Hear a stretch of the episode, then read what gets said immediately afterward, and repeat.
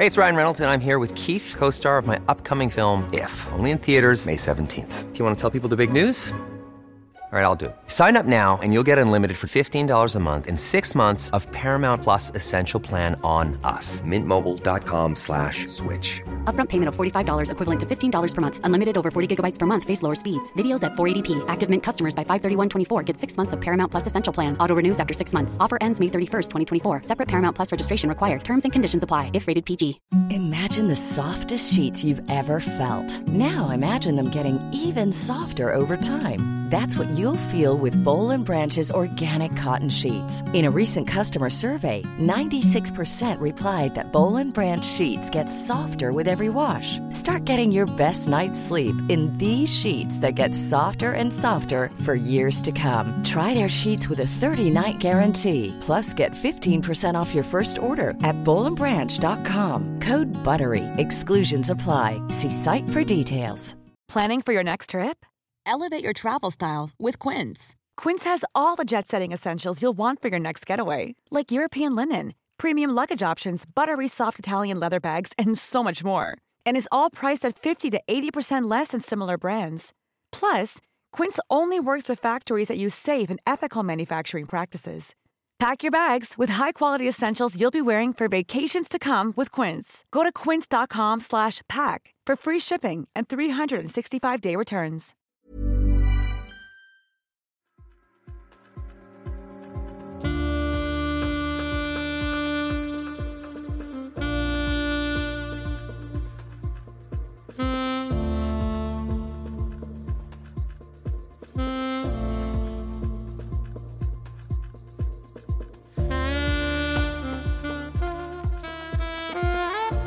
سلام، اینجا یه رادیو واسه جولون دادنه.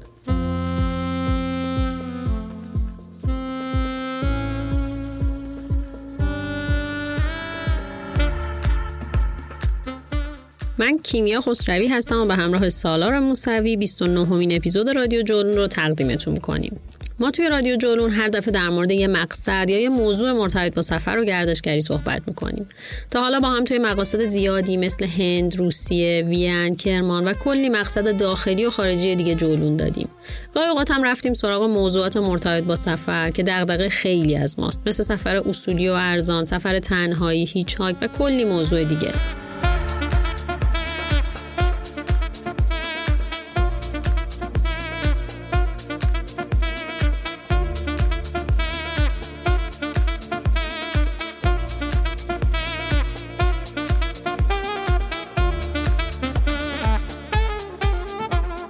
در کنار پادکست میدونید که به تازگی وبسایت رادیو جولون به آدرس رادیو جولون دات کام هم راه افتاده و محتوای صوتی و متنی همه اپیزودها به همراه کلی مطلب دیگه مرتبط با سفر رو میتونید اونجا ببینید. حقیقتش اینه که بعد از سه تا اپیزود که مفصل درباره قرنطینه و استیکیشن و همه تفریحاتی که میتونستیم تو خونه انجام بدیم صحبت کردیم، دیدیم دل خودمونم واسه یه سفر درست و حسابی تنگ شده. البته که هنوز نمیتونیم پاشیم بریم سفر، اما حداقل میتونیم از این مسائل جذاب سفر حرف بزنیم که به همین خاطر تصمیم گرفتیم که این اپیزود رو به یه مقصد اختصاص بدیم و بشینیم با هم از سفر گپ بزنیم. بالاخره که این کرونا دست سرمون برمی داره دیگه و اون موقع است که سفرها دوباره شروع میشه. پس دیدیم که چه بهتر که بریم سراغ جایی که ما ایرانی‌ها راحت‌تر میتونیم بهشون سفر کنیم.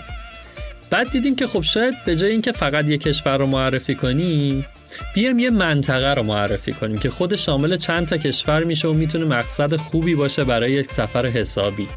توی این اپیزود میخوایم راه و چاه سفر به منطقه ایندوچاینا یا همون هندوچین رو با هم مرور کنیم. با شنیدن این اپیزود میتونید حال و هوای کشورهای مختلف این منطقه رو متوجه بشید و بعد تصمیم بگیرید که کدوم مقاصد رو توی سفرتون بگنجونید. برای اینکه کامل با حال و هوای این کشورها آشنا بشید، اول تصمیم گرفتیم یه کلیاتی از هر کشور بهتون بگیم. اما خب در مورد هر کشور که می‌خواستیم بنویسیم، هی می‌دونیم حیف یه سری مطالب رو که توی تصمیم گیریاتون تاثیرگذار نگیم. خلاصه این شد که محتوای اپیزود خیلی طولانی شد و برای همین تصمیم گرفتیم داستان ایندوچاینا رو توی دو تا اپیزود براتون بگیم. اپیزودی که الان میشنوین اپیزود اوله و اپیزود دوم رو به فاصله یک هفته میتونید بشنوید.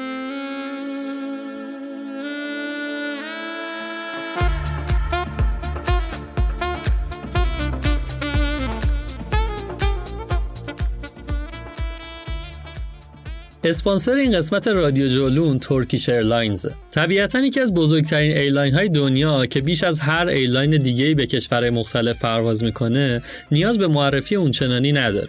ترکیش ایرلاین در حال حاضر به بیش از صد و بیست و شش کشور مختلف پرواز داره. برای من به شخص مهمترین عاملی که اون رو از هواپیمایی‌های دیگه متمایز میکنه، کیفیت خدماتیه که در طول پرواز به مسافراش ارائه میده. من به جز چند تا سفری که با ترکیش ایرلاین به خود ترکیه داشتم، دو تا سفر طولانی هم با این خط هوایی رفتم. یکی سفرم به آمریکای جنوبی و یکی هم به همین منطقه ایندوچاینا. توی هر دو تا پرواز کیفیت خدماتی که گرفتم واقعا تحسین برانگیز بوده. هواپیماهای مدرن و ایمن، صندلی‌های با جای پای معقول و فاصله استاندارد و از همه مهمتر تیم خدماتشون که بسیار حرفه‌ای و خوش برخورد هستن و من در تمام طول پروازهای سیزده و پانزده ساعتم ندیدم لبخند از لبشون محو بشه.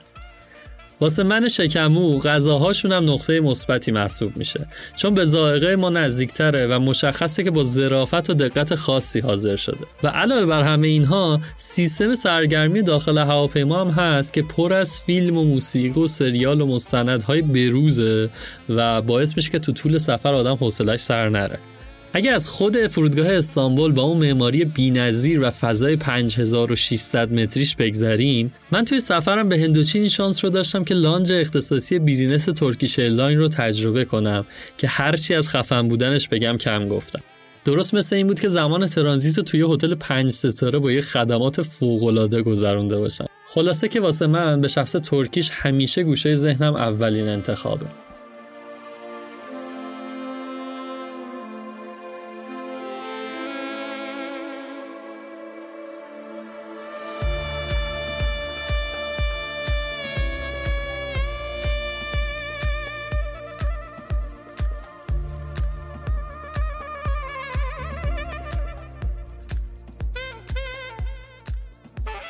قبل اینکه بریم سراغ این که بهتون بگیم ایندوچاینا دقیقاً شامل چه کشورایی میشه، اینو بگم که موقعی که داشتیم محتوای اپیزود رو مینوشتیم، برای اینکه یه سرچی هم تو محتوای فارسی کرده باشم، به فارسی گوگل کردم و توی هشت صفحه‌ای که گوگل بهم پیشنهاد داد، حتی یک مطلب، تاکید میکنم حتی یک مطلب درست در مورد اینکه این منطقه واقعاً کجاست وجود نداشت.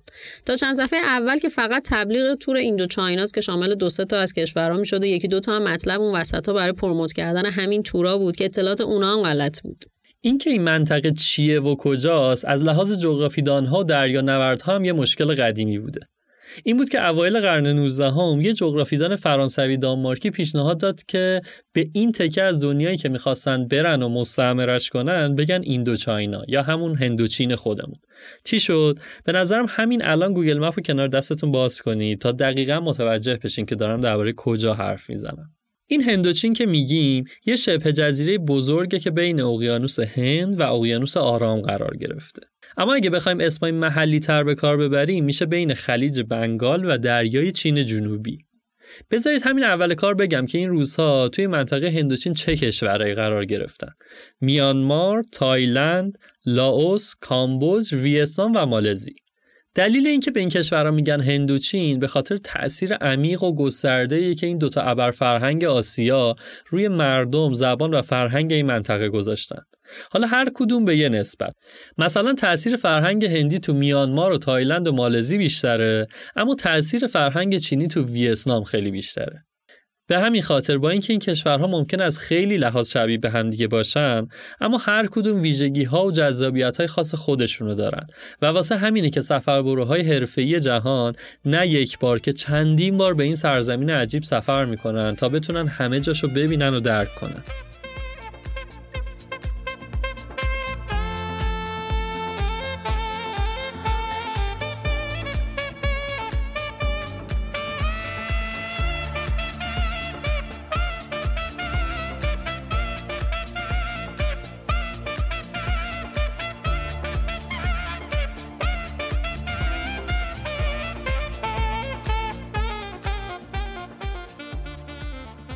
خب حالا که جغرافیمون قوی شد و تصورمون از ایندوچاینا دیگه کشورهایی مثل هندوچین نیست، بریم سراغ ماجرای سفر به این کشورها. احتمالاً خیلی از شما به کشورها سفر کردید یا بالاخره دور و براتون یه کسایی رو میشناسید که به این کشورها سفر کرده باشن. اما واقعاً چرا تب و تاب سفر به این کشورها بین ما ایرانی‌ها اینقدر داغه؟ یکی از مهمترین مسائل بحث ویزاست. ویزای اغلب این کشورها رو حتی با پاسپورت ایرانی هم به راحتی میشه گرفت. حتی کشوری مثل مالزی که اصلا ویزا نمیخواد. پس یکی از بزرگترین موانع سفر برامون وجود نداره. مسئله بعدی فرهنگ متفاوت این منطقه است. البته که نمیشه گفت کل منطقه یه فرهنگ دارن دیگه، اما میشه اینجوری نگاه کرد که به طور کلی با فرهنگ ما متفاوتند و قول میدم از همون لحظه اول که پاتون از هواپیما میذارید بیرون با دیدن این تفاوت‌ها شگفت زده میشید. بذارید اینجوری براتون قضیه رو باز کنم. مثلا شما از همین شهر خودتون هم دو ساعت رانندگی کنید به شهر بعدی، حتما یه سری تفاوت‌ها می‌بینید. یا مثلا اگه برید ترکیه یه تفاوت‌هایی وجود داره. اما ایندوچاینا پا گذاشتن توی دنیای دیگه و به کل دیدن یه فرهنگ دیگه است که اختلافاتش با ما خیلی بیشتر از تشابهاتشه. پس اگه دنبال ماجراجویی و اصطلاحاً بزرگ شدن دنیاتون هستین، این منطقه یکی از بهترین گزینه‌هاست. مسئله سوم رفتار مردم این منطقه است. رفتار بومی ها عموما با توریستا خوبه. البته که خب طبیعتا نمیشه قاعده کلی در نظر گرفت و این داستان شهر به شهر و کشور به کشور فرق میکنه، اما به طور کلی احتمال اینکه از سمت مردم بومی خوش اخلاقی و خوش رفتاری ببینید خیلی بیشتر از اینه که بد رفتاری ببینید. نکته مهم بعدی که تو تصمیم گیری ها خیلی تاثیرگذاره هزینه پایین سفر کردن تو این کشور است. البته که میدونم با نرخ دلار این روزها کلا سفر به هیچ شهر و کشوری برای ما ایرانی ها ارزون حساب نمیشه، اما من نسبی صحبت میکنم دیگه. هزینه خورد و خوراک و حمل و نقل عمومی معمولا تو این کشورها پایینه. البته توی کشوری مثل تایلند با پرداخت همون هزینه کم خدمات خوبی دریافت می‌کنید، اما تو کشوری مثل لاوس که زیرساخت گردشگری چندان خوبی نداره خدمات پایین‌تری دریافت می‌کنید. این روزها واسه ما ایرانی ها شاید بهترین دروازه ورودی به این سرزمین ها کشور مالزی باشه. کشور دوست و مسلمان که جز معدود جاهایی که برای ما ویزا رو برداشته و در نتیجه به راحتی و با خیال راحت میتونیم بهش پرواز کنیم و اونجا بریم سراغ مقدمات ادامه سفرمون.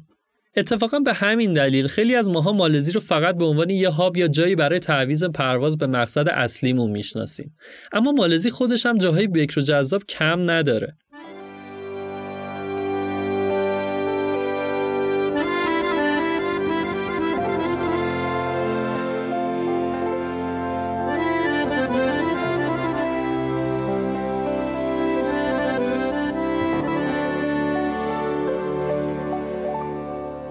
مالزی نماد یک کشوری که در عرض چند سال خودش رو از قعر فقر و بدبختی به یکی از قدرتمندترین و تاثیرگذارترین کشورهای آسیا و دنیا تبدیل کرده. شاید توی دهه هفتاد میلادی هیچکس فکر نمی‌کرد که برنامه‌های توسعه پنج ساله این کشور بتونه کاری کنه که صنعت و ثروت اینقدر تو مالزی رشد کنه. اما این اتفاق افتاد و الان مالزی کشور پیشرفته و مدرن محسوب میشه. توی مالزی دو تا نژاد مهم دیده میشن، یکی مالایی‌ها و یکی چینی‌ها.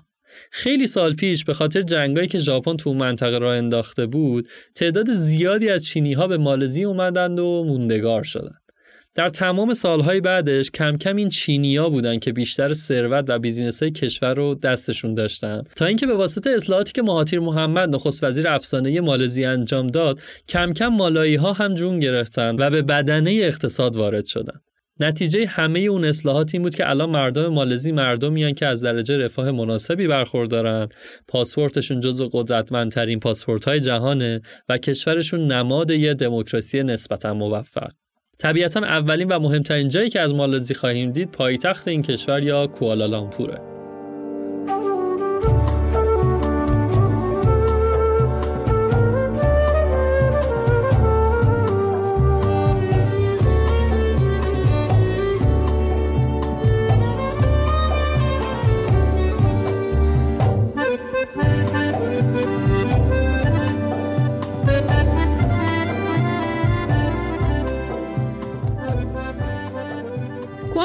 توی اواسط قرن نوزدهم هم تو محل تلاقی دو تا رودخونه کلانگ و گومبک ساخته میشه.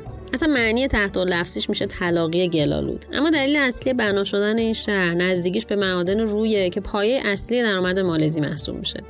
طی سالیان بعد کوالالامپور به عنوان اصلی ترین شهر مالزی بود و اتفاقات زیادی رو از سر گذرونده تا بشه این کلان شهر بزرگ و مدرنی که الان هستش. اولین چیزی که با شنیدن اسم کوالالامپور به ذهنمون میاد دو تا برج شبیه همو بلنده که توی همه عکس‌ها دیدیمشون. برجای پتروناس وقتی تو سال هزار و نهصد و نود و هشت کامل شدن با ارتفاع چهارصد و پنجاه و دو متر بلندترین ساختمان‌های جهان بودن. تا اینکه تو سال دو هزار و چهار یه برج توی چین ساخته میشه و بعدم که برج خلیفه دبی با ارتفاع هشتصد و بیست و هشت متر رکوردو میزنه و به نوعی به این مسابقه بلندترین ساختمان جهان فعلا پایان داده. این برج‌ها از بیشتر نقاط شهر معلومن و نماد مالزی محسوب میشن. به همین خاطره که هر کسی که به کوالالامپور سر میزنه حتما یه بارم میره به دیدن این ساختمونا. پایین این دوتا برج عظیم هم یه پارک که خیلی خوب وجود داره که میتونید توش قدم بزنید و هم یه مرکز خرید بسیار بزرگ. این برج‌ها توی دل منطقه بیزینسی و یه جورایی داونتاون شهر قرار گرفتن. تقریبا تمام شرکت‌های بزرگی که توی شهر تأسیس شدن دفتر اصلیشون رو کم کم آوردن به این منطقه که به کی ال سی سی معروفه. یعنی کوالالامپور سیتی سنتر. یه چیز دیگه هم که اضافه کنم، خود مردم شهر با اینکه اسم شهرشون خیلی طولانیه به کوالالامپور میگن کیل.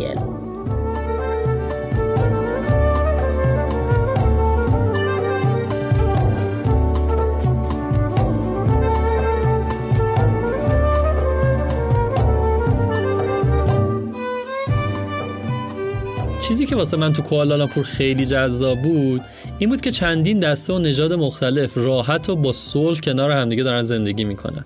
ممکنه بگید خب این اتفاق همه جا هست، اما واقعا باید بگم که توی کی ال دسته‌بندی نژادی خیلی خیلی مشخصه. ملت عموما یا مالایی‌ان یا هندی یا چاینیز و این تفاوت در همون نگاه اول مشخصه. این تفاوت باعث شده هر کدوم از این نژادها تقریبا به صورت یک کلونی جدا از هم زندگی کنن و محله‌های خودشون رو داشته باشن. البته که همه‌شون دارن با خوشی کنار هم زندگی میکنن، یعنی مثلا اینطوری نیست که به چینیه بگم بچه این محلی بگه نه نذارم بره داخل، نه. ولی خب محله‌های جدا از هم رو هم دارن.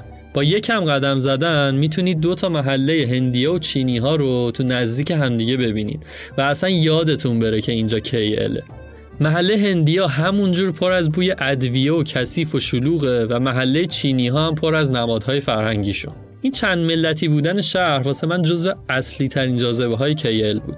اگه بخوام از محله های معروف کیل بگم شاید اولین و مهمترینش بوکیت بینتانگ باشه. یه خیابون شلوغ و همیشه زنده که یه جورای مرکز خرید و زندگی شبانه کیل واسه توریستا محسوب میشه. به محض غروب خورشید سیل آدما رو می‌بینید که تو این خیابون بالا و پایین میرن و محو اسکرین‌های بزرگ و زرق و برق این خیابون میشن. پاساژ معروف پاویلیون هم ابتدای همین خیابونه که پاتوق اصلی توریستاست. اگه می‌خواید جای خوبی از شهر که دسترسی خوبی هم داشته باشه اقامت کنید، این منطقه انتخاب بسیار خوبیه. هم تمیز و امنه و هم رفت و آمد بهش آسون. اما نزدیک همین خیابون یه خیابون معروف دیگه وجود داره به نام جالان آلور. جالان کلا یعنی خیابون. این خیابون آلور بهشت افراد شکمویه مثل من. یه خیابون که تمام دو طرفش پر از رستوران‌ها و دکه‌هایی که انواع غذایی رو که میتونید تصور بکنید سرو میکنن. جلوی هر رستوران هم چندین ردیف میز و صندلیه که ملت نشستن به نوشیدن و خوردن و معاشرت با هم دیگه. غذاش خیلی سرزنده و جذابه و اونجا میتونید انواع غذاهای منطقه شرق آسیا رو پیدا بکنید. از رستوران چینی گرفته تا تایلندی و ویتنامی و ژاپنی و حتی هندی پاکستانی. خلاصه که برای هر ذائقه اونجا غذا هست.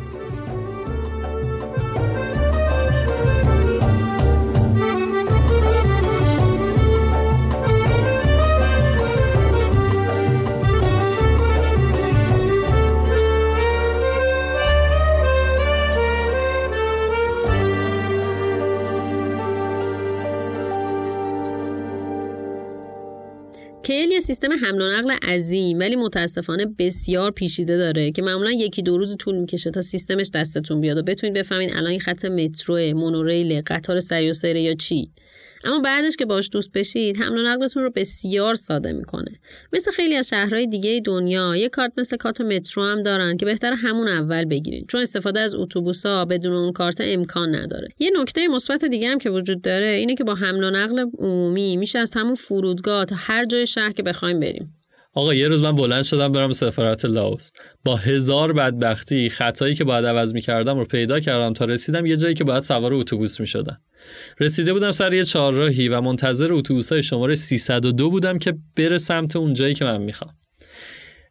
توی هیچ تابلویی دقیق نزده بود که جهت اتوبوسی که باید سوار بشم کدومه و هر دو طرف خیابونم ایستگاه داشت.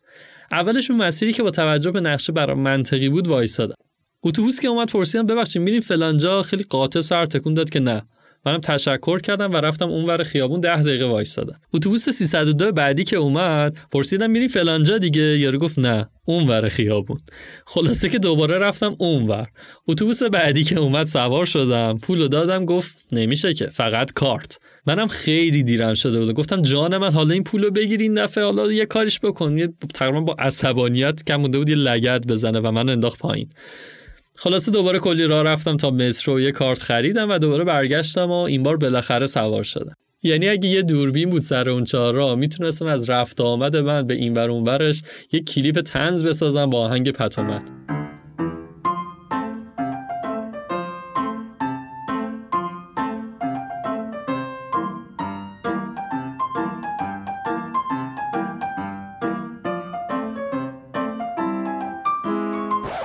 اما مالزی فقط کیل نیست. به محض اینکه شما پاتون رو از این شهر شلوغ و مدرن بیرون میذارید، میتونید کلی طبیعت زیبای استوایی ببینید.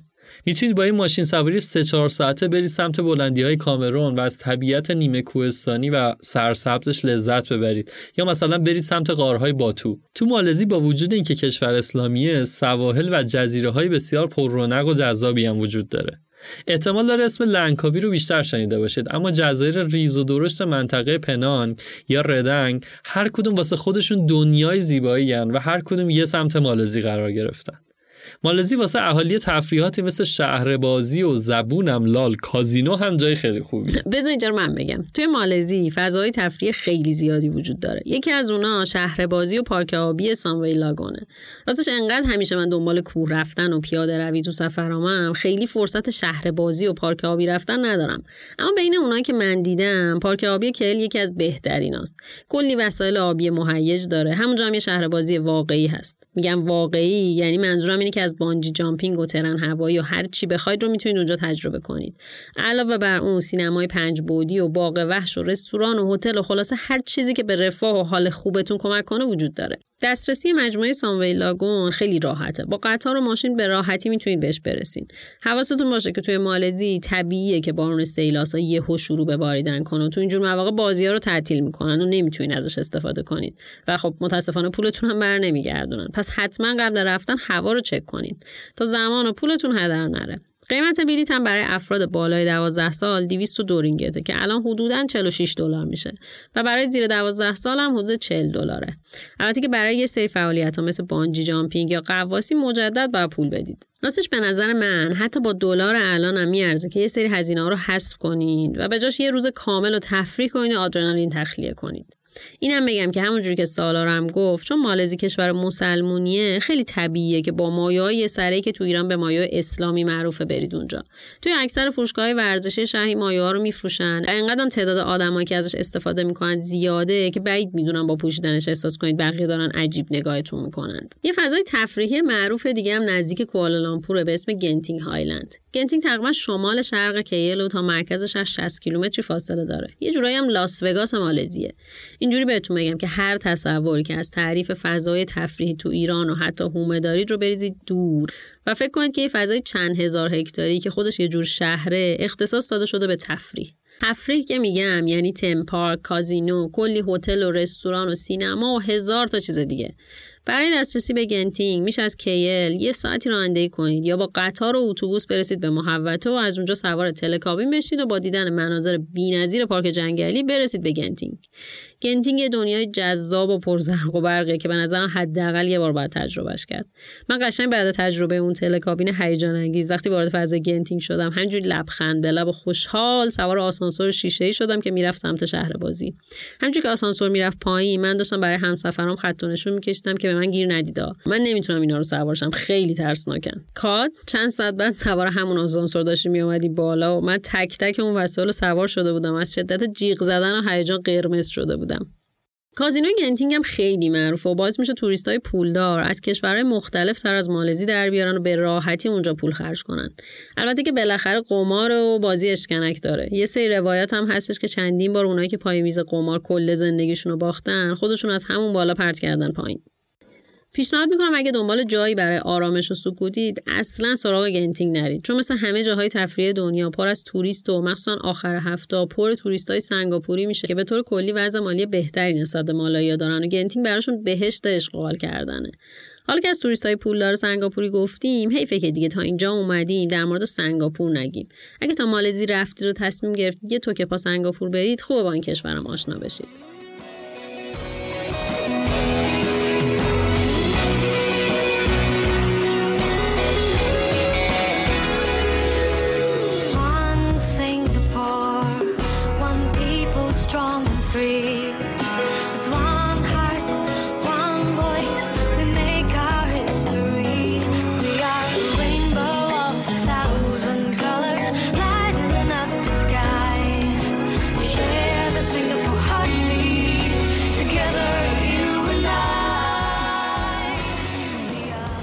اول باید بگم که کلن حساب سنگاپور رو از بقیه کشورهای منطقه باید جدا کنید.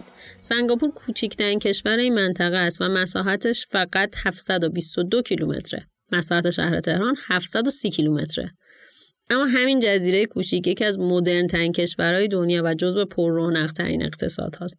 من سال هشتاد و شش به عنوان اولین تجربه سفر خارجیم رفتم سنگاپور. این اولین تجربه انقدر تمیز و پرزرق و برق بود که باعث شد فکر کنم کلا خارج همینه دیگه. خارج جای پرزرق و برق و مدرن و سرسبزه. بعد جالبه تو همون سفر پروازم کنسل شد و مجبور شدم تو راه برگشت سه روزی دبی بمونم. یعنی قیافم دیدنی بود. همش اینجوری بودم که اه این چه جور خارجیه. شاید به خاطر همین دیگه هیچ وقت پامو دبی نذاشتم.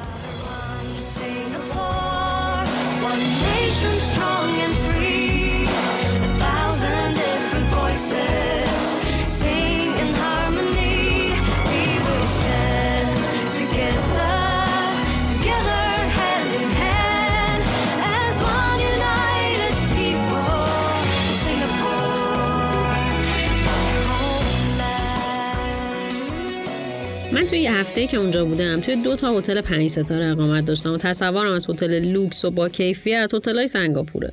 آره موقع اوضاع زندگی فرق داشت، میشد هتل پنج ستاره رفت.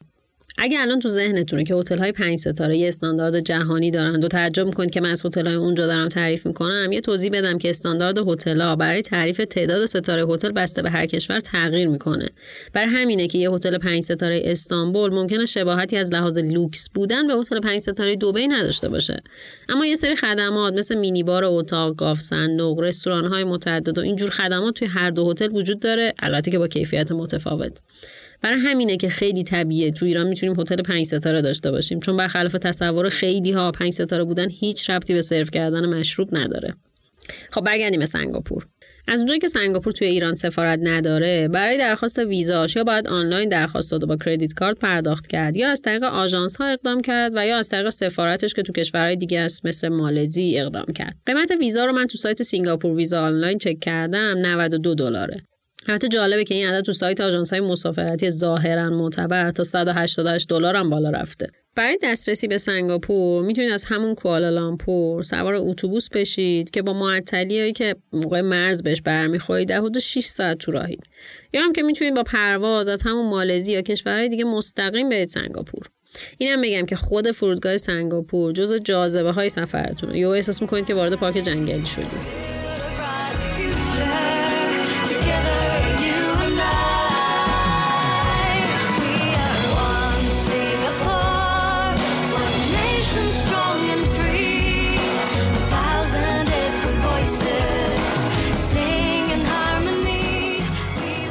یکی از جذاب‌ترین جاذبه‌های سنگاپور جزیره سنتوزا است. سنتوزا یه جزیره تفریحیه که سالانه حدود بیست میلیون گردشگر از این جزیره بازدید می‌کنن. جزیره پر از امکانات تفریحی، از شهر بازی و پارک‌های مختلف تا کلی ساحل مصنوعی و پارک آبی و پارک پروانه و خلاصه ترچی که فکر کنید. اون موقع که من رفتم سنگاپور، گفتم دیگه سال هشتاد و شش بود. تو همون جزیره رفتیم سینما. من نهایتاً فکر می‌کردم که خب مثل سینما سه‌بعدی دیگه تو شهر بازی خودمون هم داریم. قراره یکم حس پرش از ارتفاع رو تجربه کنیم مثلا. با اولین آبی که تو صورتم پاشید یه جوری جیغ زدم که انگار دارم غرق میشم. خلاصه که اولین سینمای چهار بعدی رو هم اونجا تجربه کردم. جالبه بدونید که اولین سینمای چهار بعدی ایران اواخر سال هشتاد و نه افتتاح شد. اینم بگم که هزینه استفاده از این تفریحات بسیار بالاتر از مالزیه. در کل اگه جیبتون حسابی پرپوله و دوست دارید یک کشور مدرن با فضای آسیا جنوب شرق رو ببینید، سنگاپور بسیار گزینه خوبیه. اما اگه قرار سفر کم خرج برید یا بیشتر دنبال این هستی که با مردم بومی منطقه ارتباط بگیرید، پیشنهاد می‌کنم ادامه این اپیزودو گوش کنید.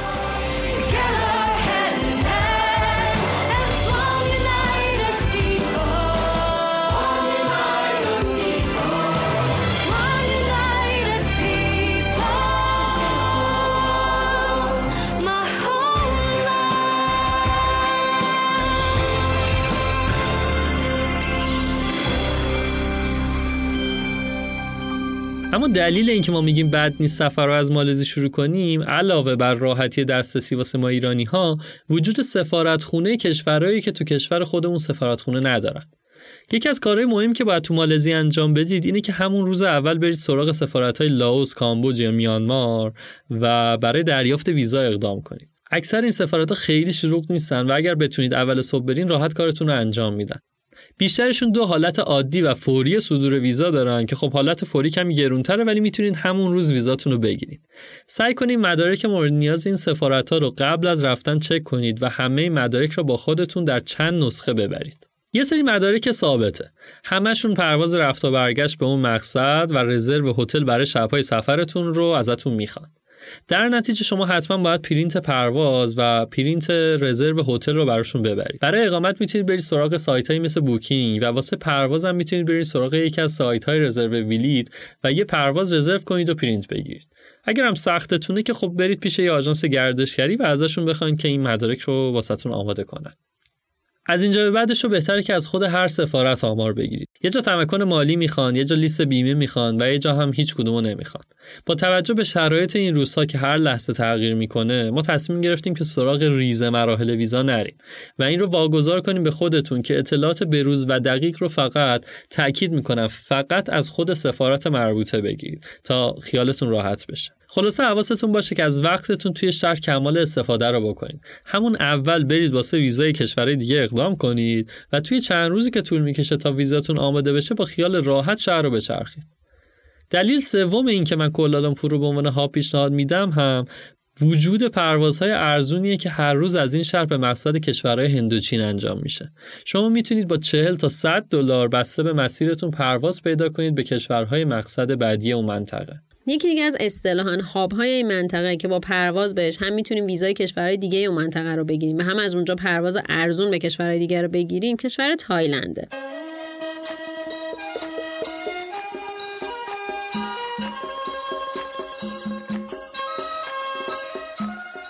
تایلند رو اغلب به جنوب این کشور و سواحل جذابش میشناسیم. البته اگه از اون یه عده‌ای که تا اسم تایلند میاد شروع میکنن نمک ریختن در مورد سکس توریسم که بخشی از گردشگری خیلی از کشورها مثل هلند و البته تایلند بگذاریم.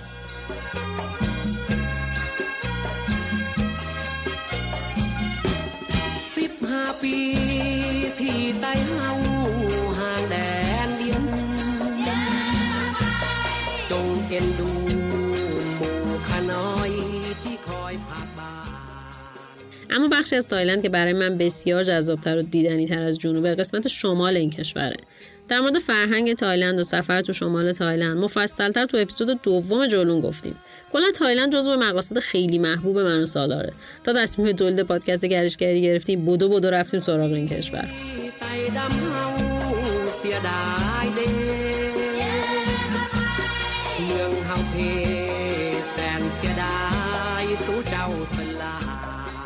از اونجا که تایلند کشوری که به لحاظ عرض جغرافیایی گسترده است و مسافت شمال تا جنوبش با هواپیما در حدود سه ساعته، برای سفر تو این کشور اگه فقط مقصدتون این کشوره، یکی از گزینه‌ها اینه که پرواز رفت و برگشتتون از یه شهر نباشه. مثلا میتونید پرواز رفتتون رو از بانکوک بگیرید، برگشتتون از پوکت باشه.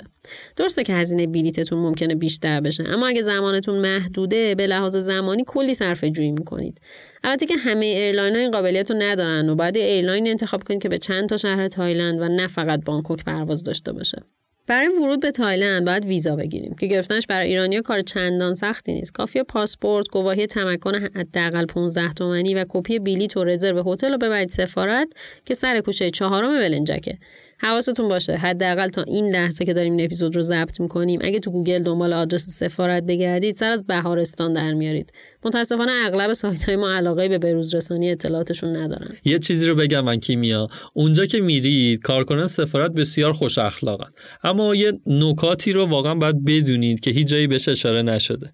اینکه مثلا تحویل مدارک تا قبل از ساعت دوازده ظهر و دریافت ویزا یک تا چهار بعد از ظهر. و شما اگه مثلا بعد از ظهر برید مدارکتون رو بخواید تحویل بدین ازتون نمیگیرن. یا اینکه مثل هر سفارت دیگه‌ای باید دقیقاً سی و پنج یورو تحویلشون بدید و معمولاً پنج یورویی ندارن که باقی پولتون رو پس بدن. یه چیز عجیبی که هست اینه که یه فرم داره سفارت که باید پر کنید. اون فرم رو کاغذی میدن بهتون ولی باید تایپ شده تحویل بدید. متاسفانه من هرچی گشتم هم جایی ندیدم اون فرم رو واسه دانلود، اما اگه پیدا کردیم همینجا آپدیتش می‌کنیم.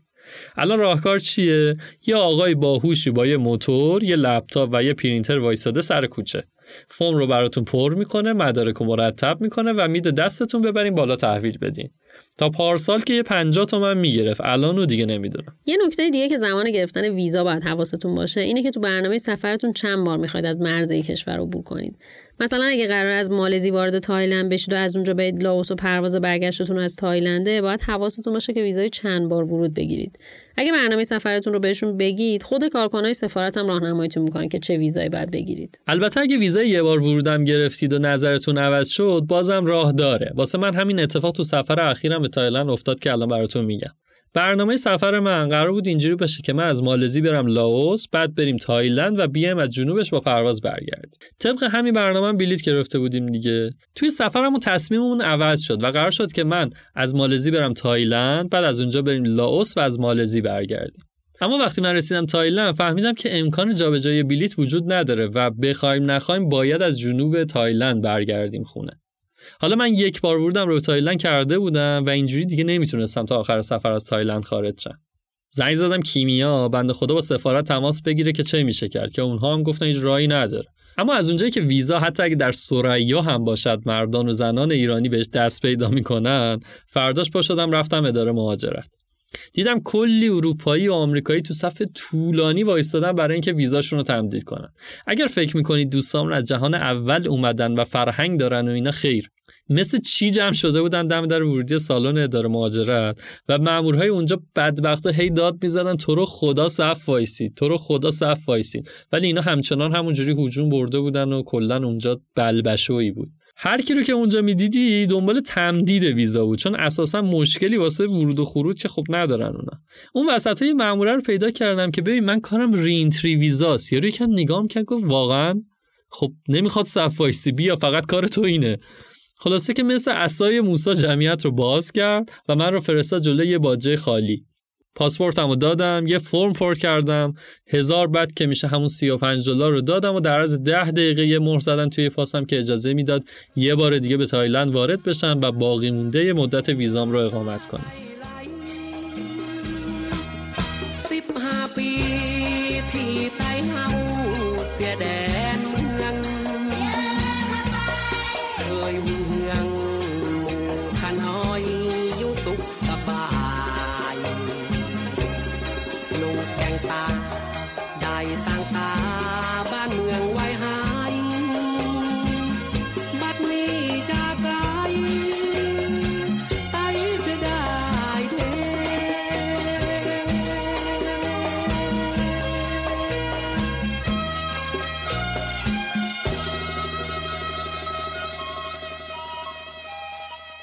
کلاً تایلند به خاطر زیرساخت گردشگریش و مردم مهربونش از نظر من بهشت گردشگراست. با هر بودجه و هر مدلی که سفر کنین میتونید خدمات مورد علاقتون رو دریافت کنید. مثلا سفر ما به تایلند بک‌پکری و با بودجه کم بود و عموماً ارزان‌ترین جای ممکن رو تو هر شهر پیدا می‌کردیم. اما جالب اینجا بود که حتی تو این ارزان‌ترین جاها هم یه استاندارد تمیزی رو حفظ کرده بودند. نکته دیگه این که تو تایلند زیرساخت‌ها جوریه که هر جوری بخواید سفرتون رو بگذرونید شرایطش فراهمه. مثلا اگه میخواید کنار آب ریلکس کنین میتونید برید سمت جنوب. اگه میخواید ماجراجویی کنین کلی تور ماجراجویی جالب تو شمال و جنوبش با قیمت مناسب منتظرتونه. خلاصه که تو منطقه ایندوچاینا هر سمتی میخواید برید یه جوری تنظیم کنید که مسیرتون از تایلند عبور کنه.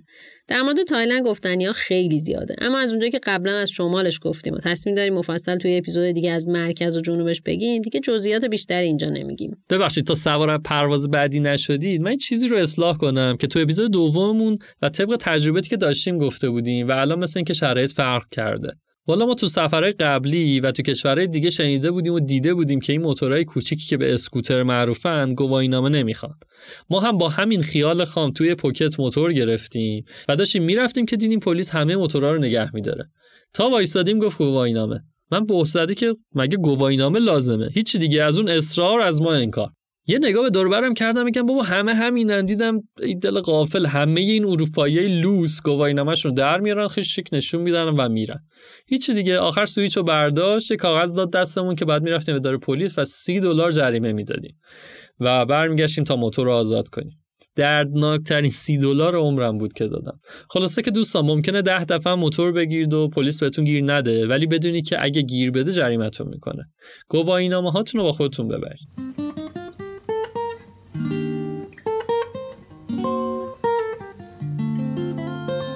خب تا اینجا از مالزی و تایلند گفتیم و یه سرم به سنگاپور زدیم. ادامه گشت و گذار توی کشورهای منطقه ایندوچاینا یعنی لاوس و کامبوج و ویتنام رو توی اپیزود بعدی یعنی اپیزود سیوم براتون میگیم. پس تا اون موقع یادتون باشه که وبسایتمون سر بزنید. اونجا هم میتونید مثلا همه اپیزودها رو بخونید، هم کلی سفرنامه و مطالب مختلف در مورد سفر و گردشگری که توی بخش بلاگ قرار داره رو ببینید. برید مطالب رو بخونید و برامون کامنت بذارید تا بتونیم سایت رو روز به روز بهتر و کاربردی‌ترش کنیم.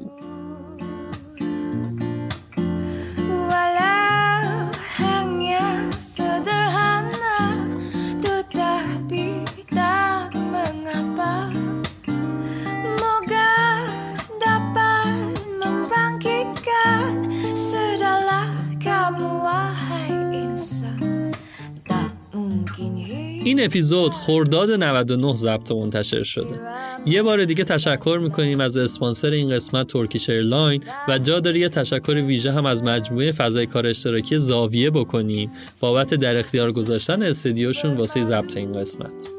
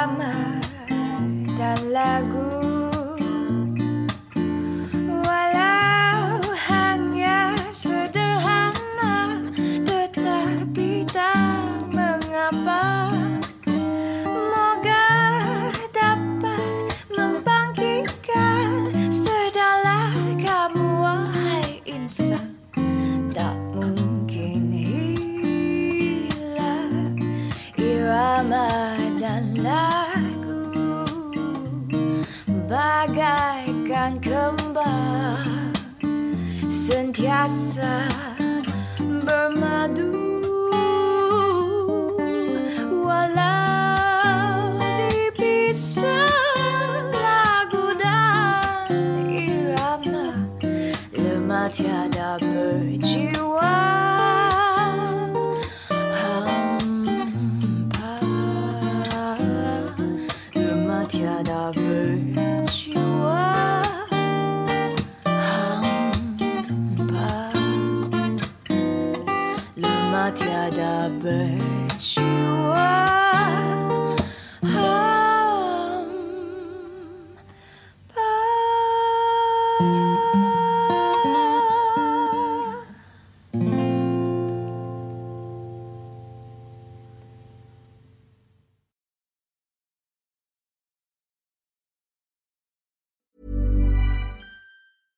Imagine the softest sheets you've ever felt. Now imagine them getting even softer over time. That's what you'll feel with Boll and Branch's organic cotton sheets. In a recent customer survey, ninety-six percent replied that Boll and Branch sheets get softer with every wash. Start getting your best night's sleep in these sheets that get softer and softer for years to come. Try their sheets with a thirty night guarantee. Plus, get fifteen percent off your first order at boll and branch dot com. Code BUTTERY. Exclusions apply.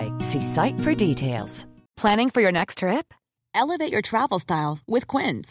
Quince has all the jet-setting essentials you'll want for your next getaway, like European linen, premium luggage options, buttery soft Italian leather bags, and so much more. And is all priced at fifty to eighty percent less than similar brands. Plus, Quince only works with factories that use safe and ethical manufacturing practices. Pack your bags with high-quality essentials you'll be wearing for vacations to come with Quince. Go to quince dot com slash pack for free shipping and three sixty-five day returns. Planning for your next trip? Elevate your travel style with Quince. Quince has all the jet-setting essentials you'll want for your next getaway, like European linen, premium luggage options, buttery soft Italian leather bags, and so much more. And is all priced at fifty to eighty percent less than similar brands. Plus, Quince only works with factories that use safe and ethical manufacturing practices. Pack your bags with high-quality essentials you'll be wearing for vacations to come with Quince. Go to quince dot com slash pack for free shipping and three sixty-five day returns.